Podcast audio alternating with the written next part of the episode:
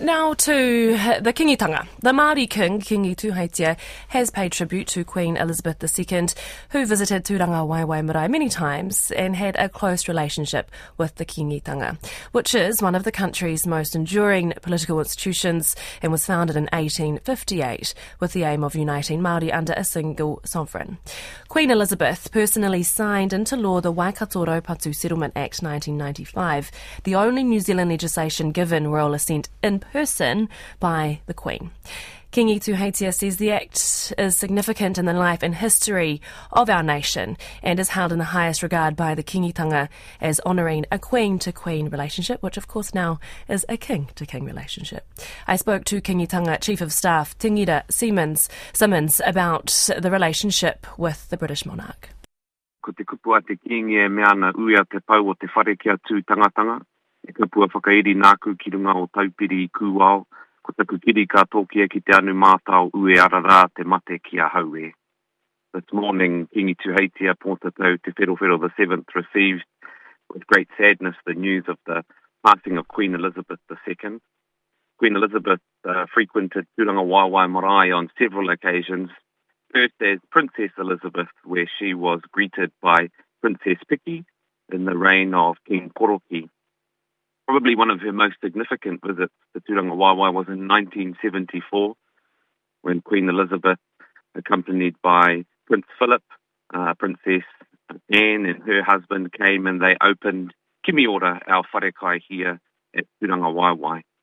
The relationship between these two royal houses goes back for many generations and this morning Kingi Tuheitia uh, receives with sadness and extends his aroha and profound respect to the House of Windsor as they now gather in Balmoral to mourn the death of Queen Elizabeth. The late Te Arikinui Te Atairangi Kahu also had a, a, close relationship with the Queen and hosted Queen Elizabeth and Prince Philip a number of times over the years.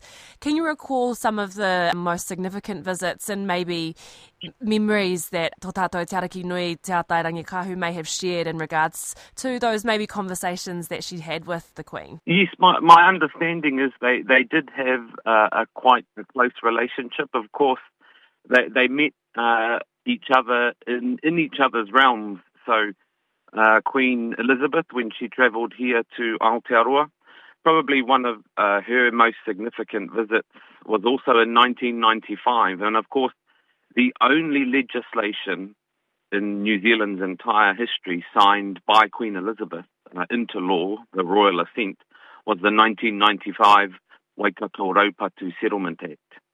Uh, that Queen Elizabeth signed in the presence of Queen Te Atairangi Kahu.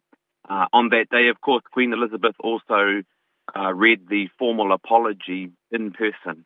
It was a very significant moment honouring the Queen to Queen relationship, which is critical uh, for the kingitanga.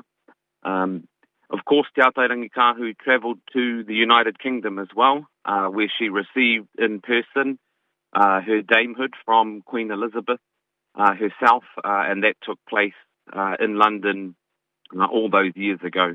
The relationship between them was one of profound respect, uh, grace, and beauty, as the two of them sought to embody, certainly from a kingitanga perspective, the heart of treaty relationships.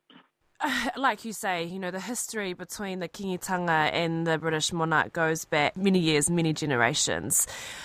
What is, can you just tell our listeners, especially the, the importance of, of that hononga, kingitanga being our, you know, our oldest, long-standing political institutions in this country, while always maintaining the grace of having that relationship with the monarch? Yeah, it, it, it has been a, a checkered relationship.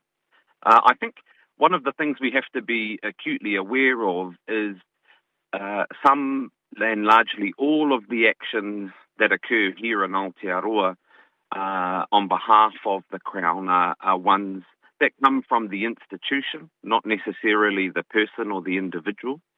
Uh, and so what, what we've experienced here is difficult. Uh, in the reign of King Tawhiao, of course, the Waikato was invaded. Uh, but a lot of those actions uh, came from the institution, not necessarily uh, the individual. And certainly the experience of Kingi Tuheitia and of Te Atairangi Kahu in her time when, when meeting the individuals when meeting uh, the Queen Elizabeth and members of the royal family is markedly different uh, from the experiences that our people have faced um, many, many years ago. And that was Kingitanga Chief of Staff Ngira Simmons. And over the next few days, it will be decided if a representative from the Kingitanga will travel overseas to attend uh, that tangi, that funeral for Queen Elizabeth II.